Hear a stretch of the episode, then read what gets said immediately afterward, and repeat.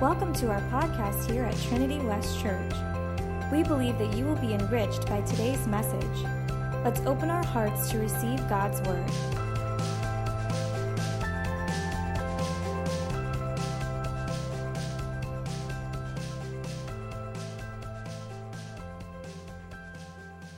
Let me pray. Father God, we come to you this morning. We come to you with, to praise you for who you are. Creator of all things, and Messiah to us. Father, we thank you for what you're doing in our lives, through our lives, through this church, through the church. And we ask you, Lord, I ask you now to be here, to speak through me, to touch hearts, so that we know exactly what you have called us to do around this issue and around all of the issues in our community and our world. We thank you, we praise you, and we offer this time to you in Jesus' name. Amen?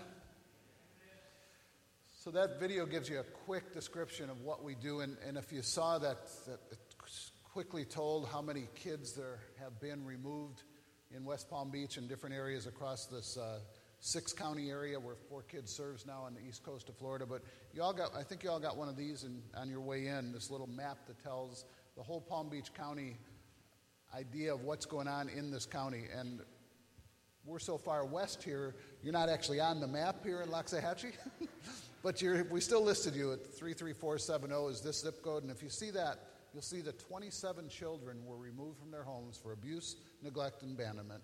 Just as you saw in that video, pulled apart from their parents, and sometimes siblings pulled apart from each other. It's happening right here in our backyard. It's happening everywhere in our community.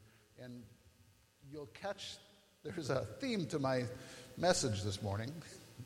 if, if you don't, then you're sleeping. But the theme is, God's got a plan for every one of us, including those children who are temporarily orphaned because of foster care, because of abuse, because of neglect, because of abandonment. But he's got a plan for you, of how you can be part of that. And you saw in that in that video where it just showed all those quick ideas of what you can do, lawn care, uh, babysitting, shopping, and as they come together, they form that home. And home is where the healing takes place. Home is where everything we do takes place. And we have a vision statement, but it's not just a statement, it is our vision, that there should be a home for every child. It makes sense, doesn't it? There should be a home for every child, but sad, but true, it's not going on in our community. There is not a home for every child. There are kids that right now are living in shelters, living in group homes, living in less than adequate loving homes because the church hasn't done what the church is called to do. Now, I'm not just talking to this church, I'm talking about the church with a capital C. But this is our responsibility, and I'll just I'll read one area of scripture here that tells that before I get into the, the whole message. But James one twenty-seven says, and this is the New King James Version. It says, pure and undefiled religion before God and the Father is this, to visit orphans and widows in their trouble, and to keep oneself unspotted from the world. It's pretty simple. No other place in Scripture does God say this about what he sees as pure religion, undefiled religion. But this is it. Take care of orphans and widows in their time of distress. In that all those areas you saw there, those are ways you can do it. Doesn't have to be taking a child in your home, although we need you to do that. But we need you to wrap your, yourself around those families that have done that, families in this church, families in, uh, in other churches that have done that work. We need to do it. And Brian, your, your friend said it so powerfully. If it's not the church, then who?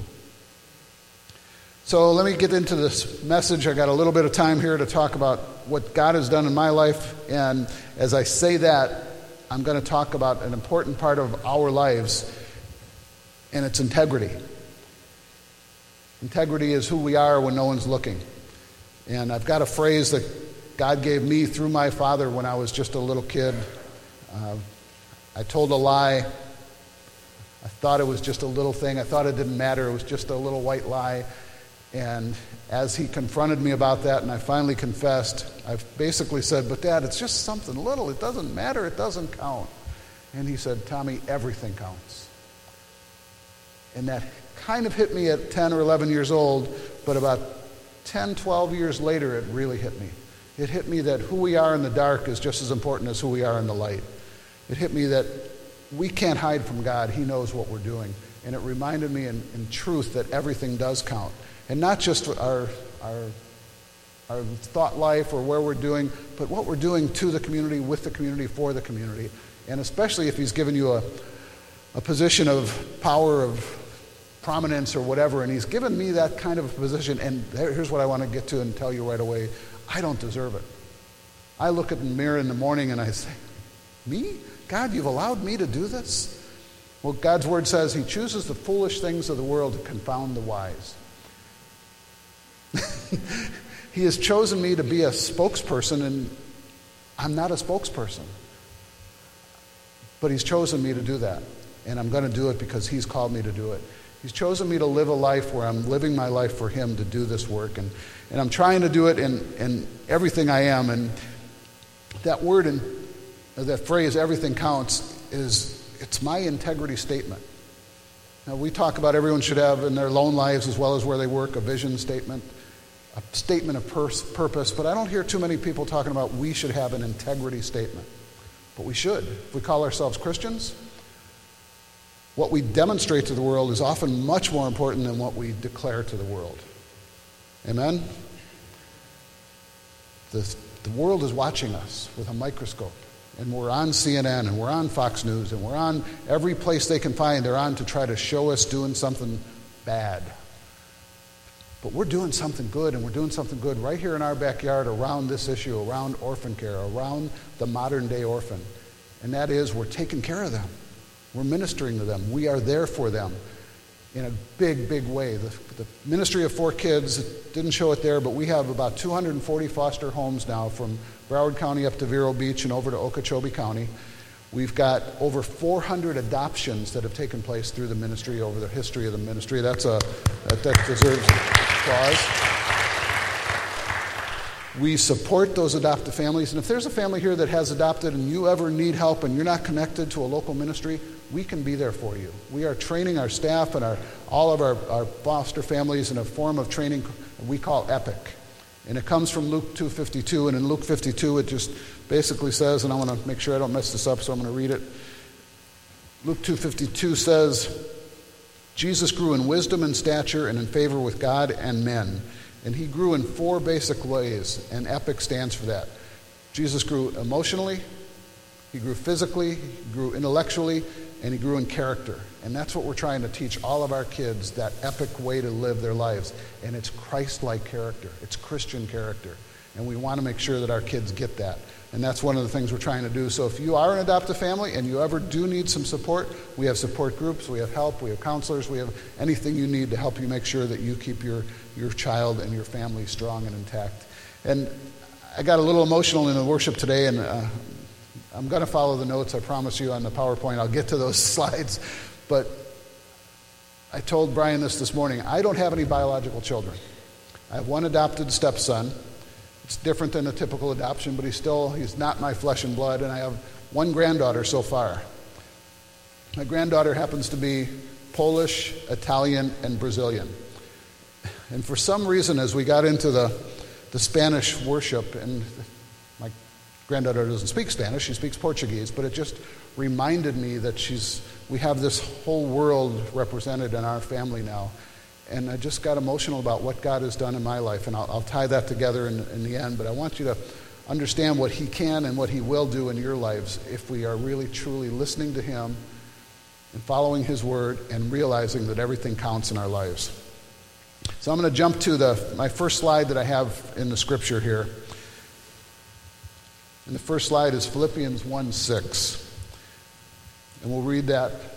This on the screen is from the New American Standard Version, Bible rather. It says, "For I am confident of this very thing, that he who began a good work in you will perfect it until the day of Christ Jesus."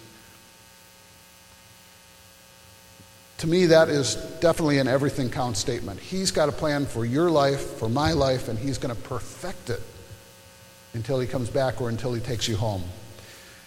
And let me read that from the New King James Version, because I like this too. It says, "Being confident of this very thing, that he who has began a good work in you will complete it until the day of Jesus Christ."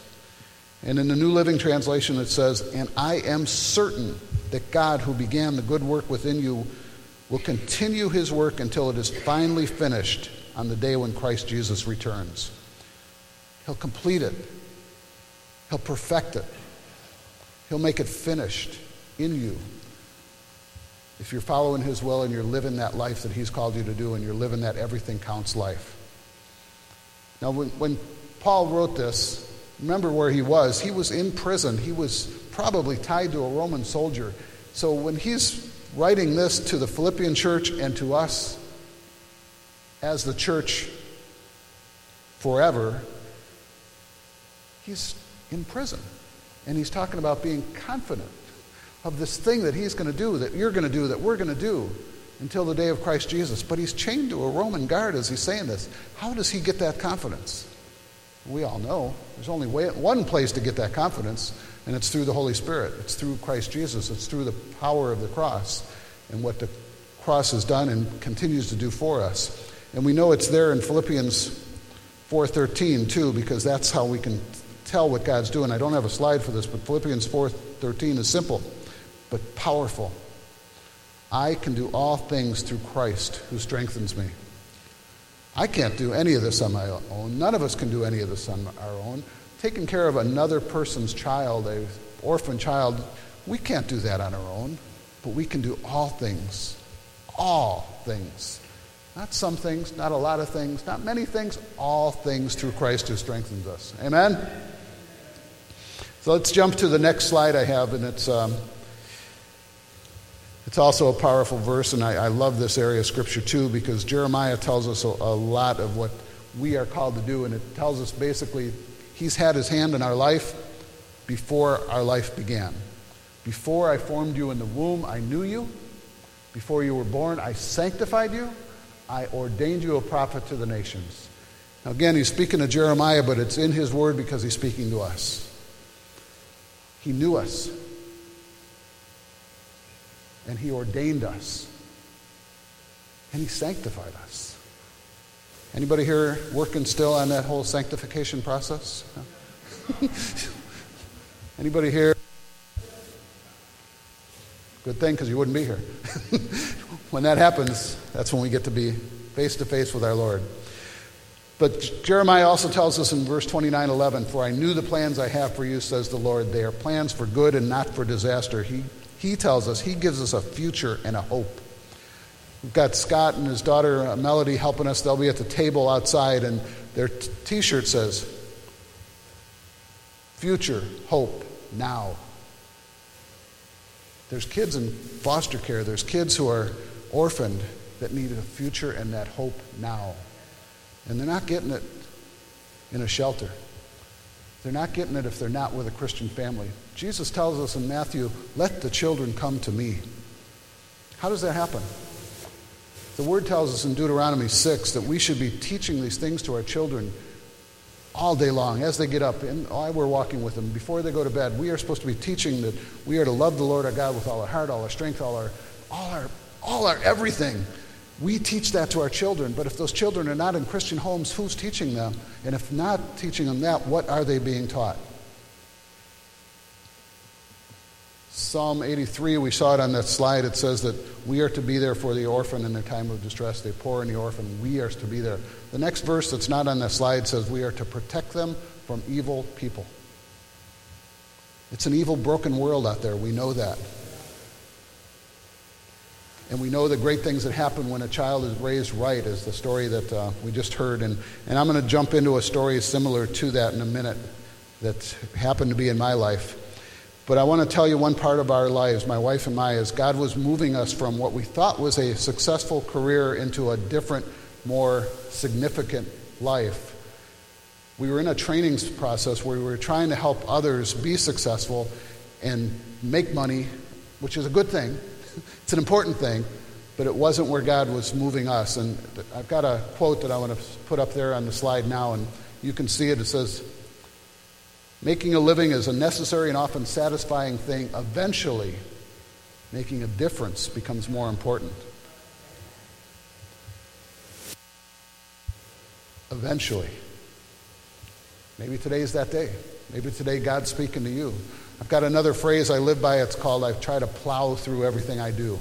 I try to pray, listen, and obey willingly. I tried obeying begrudgingly, but plob just doesn't sound as good. You know? So I want to plow through life. I want to willingly obey your call, Lord. And I pray that if God is speaking to you, and if it's about foster care, then I pray you move on that. If it's about something else, I pray you move on that. I pray you are obeying the call of God in your life. And this phrase is the one that got to us. As Linda and I were looking at our lives, we, we had kind of a midlife crisis, and I didn't get to go out and buy a Corvette. Instead, what God did is he moved my wife and I from a life where we were, quote, successful, we were making good money, we were driving nice cars, I had a nice car, but he took us from that into a life where we became house parents in a group home for girls that were labeled severely emotionally disturbed. Why would I do that? God. I wouldn't have done that on my own. So God moves us into that world, and in that world, as we have these six kids in our home, we're on a campus, and there's four homes there, and I've got a story to tell you about a young man, and this is one of those everything counts stories. And that young man wasn't even in our home. And that's where I want you to know that you can be that difference maker for generation to generation to generation, even if you're not a foster parent. Even if you're just speaking truth into a child in Sunday school or wherever it might be, you can be that difference maker. So this young man, his name is Mez, M E Z. It's a unique name, but I hope you remember it and pray for Mez. So when we first met him, he was a, a tough little kid. He was on the campus. I think I've got a picture of him that's uh, actually, it's a depiction of what he looked like back then. It's not actually him, but we we actually made a video of him, and this is from that video. He would he found gloves, he cut the fingers off, and, and just walked around the campus like this. He's six years old, and he's just waiting for somebody. Come on, come on, come on. He should have been an M M A fighter, but he didn't go that direction. But he was just angry at the world, and he saw no hope in the world. He was probably the toughest kid I've ever met in my entire career in foster care at six years old. He used to run away in Fort Lauderdale, Florida, and run the streets of Fort Lauderdale for two or three days at a time, completely by himself, at six years old. During his time in foster care, we knew him for this period of time that he was in this group home, which was for the toughest of the toughest kids, that kind of the last resort for them because there was no other foster home that would take him. He got kicked out of that home because his behaviors were so bad. Now, he wasn't bad, but his behaviors were bad.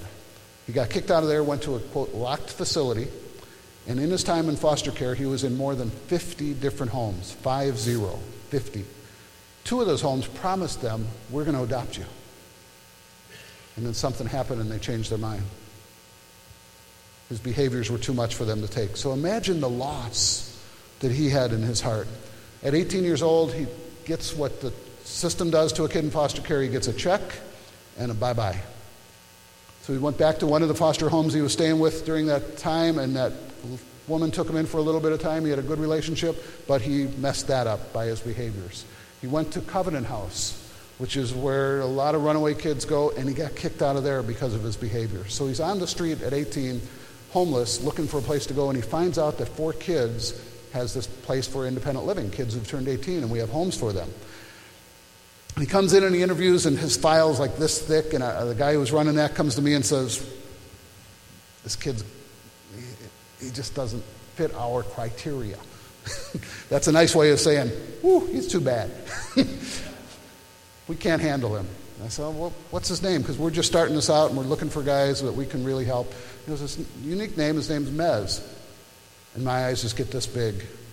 And I said, Mez, let me go. Was he here? So I go and say hi, and, and we, long story short, we give him a chance.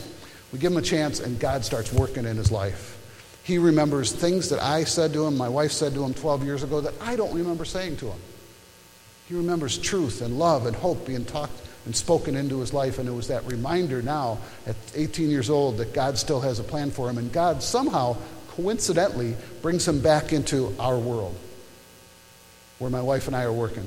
So the next slide shows a little bit about what's going on with him. That's my wife, and Mez and I, as we're just hanging out, being family. We are still family now, but not just me. There's like, Mez has about seventeen fathers.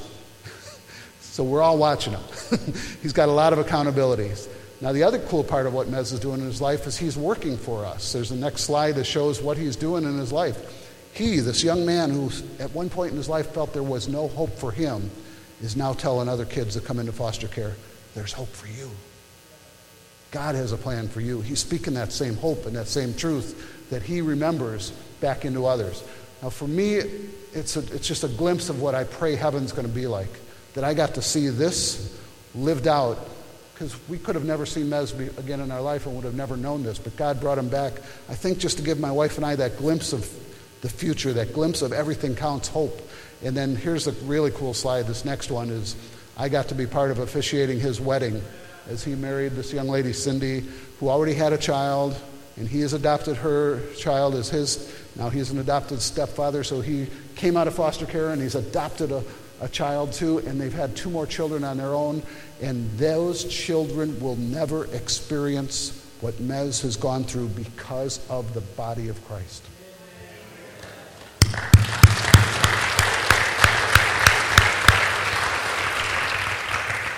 All right, I'm going to try to wrap this up as my time is running short, but this isn't just about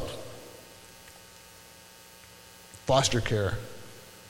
There are so many everything counts stories in God's Word that it's hard to keep track, but just think of Ruth. Ruth's a Moabite woman who God said these two should not marry. But what did she do? She was obedient to whatever God called her to do, and her obedience blessed her.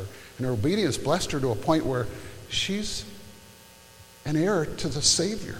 She's in the in Matthew where we see that she's listed as it's uh, this Moabite woman, and and Jesus, the Savior, the Messiah, comes from this generations to follow because she was an obedient woman who knew to follow God's call in her life. She knew everything did count. And we see the same thing with Esther. Esther was there for such a time as this, and millions, uncounted millions of Jews' lives were saved because Esther knew that everything counts. And we could see the, say the same thing about David and, and Joseph and Peter and, and Paul and so many different people. And, and my question again is, or is to you all, so what about you? What about you and how generations will follow you and what will come from, from your walk with the Lord? And what are you focusing on in your life and what is important? If you could show the next slide, I, I've read this book, Crazy Love, by Francis Chan, and it's a great book, and it's inspiring us to do more. But this quote drives me every single day. And it's fitting that it's on Sundays after the service, a lot of us are going to go home and watch football, and for a while, and I'm just, I'm not pointing fingers at anyone except myself. But I used to spend a lot of time watching football and listening and looking at scores, and I still do. But this quote says, what's important? What am I working to be successful at? I, I was part of a fantasy football league one year, and, and constantly I'm going, I'm with my wife, I'm with my granddaughter, I'm with my family, and I'm looking at my phone to see, ooh, how did he do, and how am I doing? And, and I'm trying to be successful at fantasy football. Ah! So think about that when your focus is off of what's important and what God believes and what God tells us is important. It's hard to look at, it's hard to tell you, it's hard to do sometimes, but we must do it. So now I'm going to read from some another book, and these are the kind of books I like to read. You see the thickness of this book? It's a book called The Butterfly Effect. And The Butterfly Effect s- s- simply is the idea that if a butterfly flaps its wings on one part of the world, that those winds and molecules will be moved and moved and moved and as those molecules are moved, that it could have the potential to create a storm or an, even a hurricane in another part of the world. So it's everything counts. It's cause and effect. If this happens over here, then... Now, when the, that idea was first brought as a scientist uh, to the world, the, the guy was basically laughed out of the, the conference that he presented it. But later on, it was written into scientific law. It's there, just like the law of gravity is, that the butterfly effect is real and it is true. But let me talk to you about how it works in us as, as people. Basically, it's, it's telling us that everything we do matters. Everything we do counts. And I'm going to read this story, and I'm going to read it. I'm sorry to read to you, but I don't want to miss anything. But it's a pretty cool story of how this comes together and how it, what it means to us as individuals and, and how we can, how we can live this out. So I'll just read. On April second, two thousand four, A B C News honored a man as the Person of the Week. I don't know if they still do that, but you all remember that? Do you ever see it's the Person of the Week on A B C News? Well, well, this guy who was honored this time, his name was Norman Borlaug. Who here knows who Norman Borlaug is? All the people in the room said amen. Yeah, no, nobody. Person of the Week. Why? Well, this guy, beside, despite who we know little about, he's a guy who followed his passion, did what he's called to do, and dramatically and drastically changed the world. You see, in the early forties, Norman Borlaug hybridized high-yield, disease-resistant corn and wheat for arid climates. So he was the guy who was responsible to help in droughts and in difficult times make sure there's still food.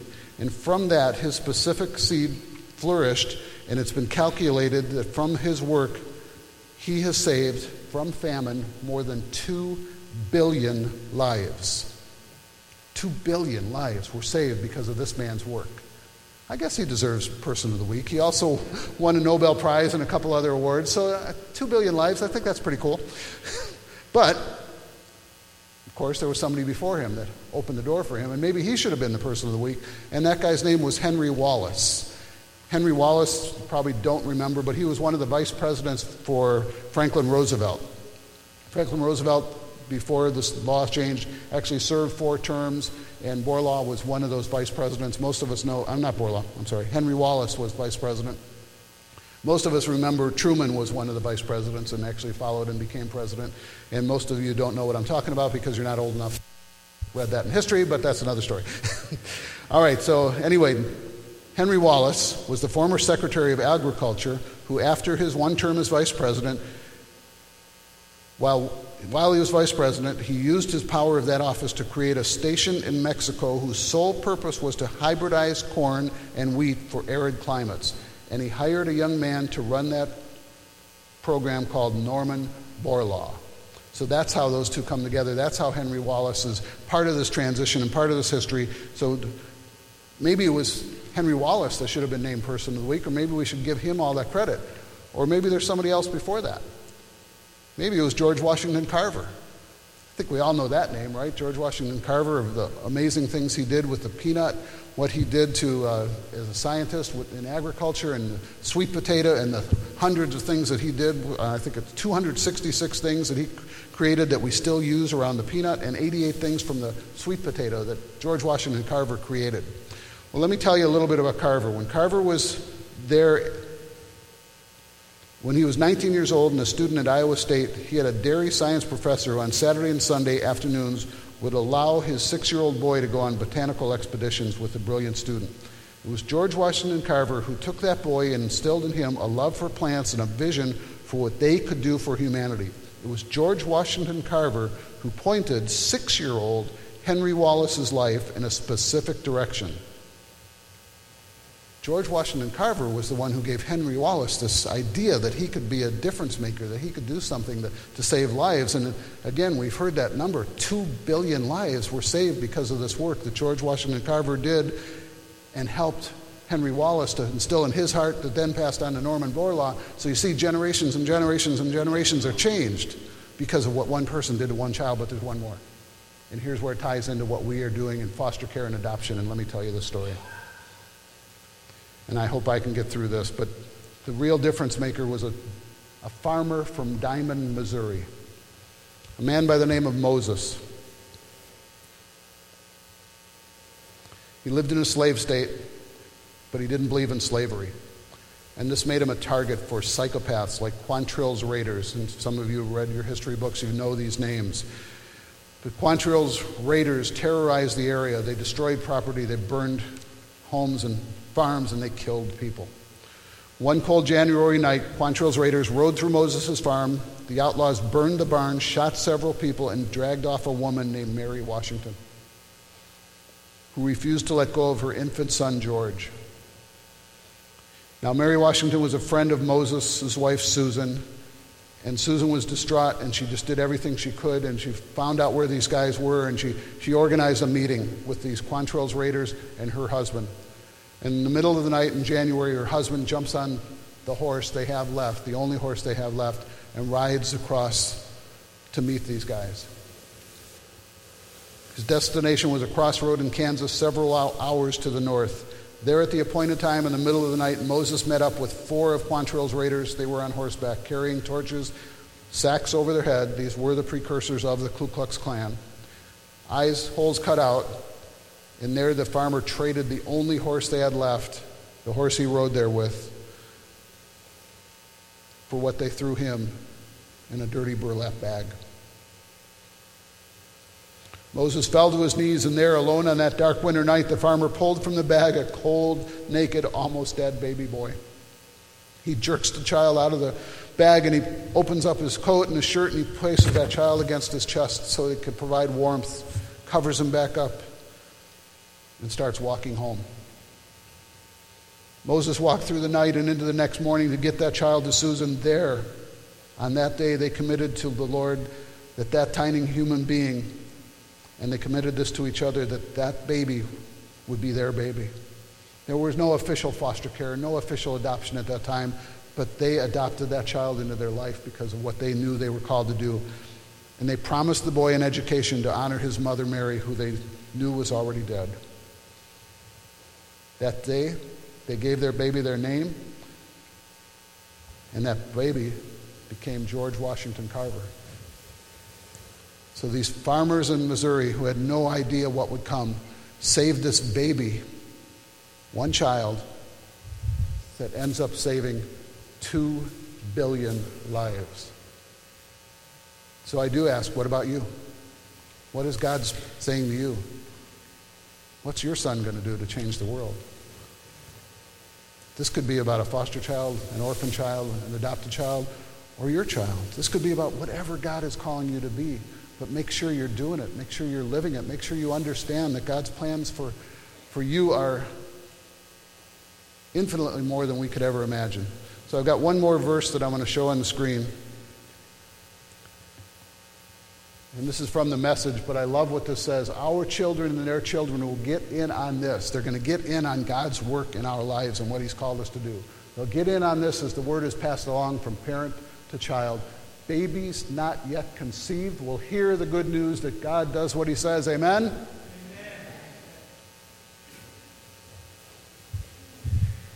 Ephesians three twenty. Now to Him who is able to do exceedingly abundantly above all that we ask or think, according to the power that works in us. That's the kind of life that God has promised us if we are obedient and we understand that what we do counts, that everything we do counts. I thank you for this opportunity to speak to you. I thank you that for this opportunity that I pray that the Holy Spirit is speaking to you as well.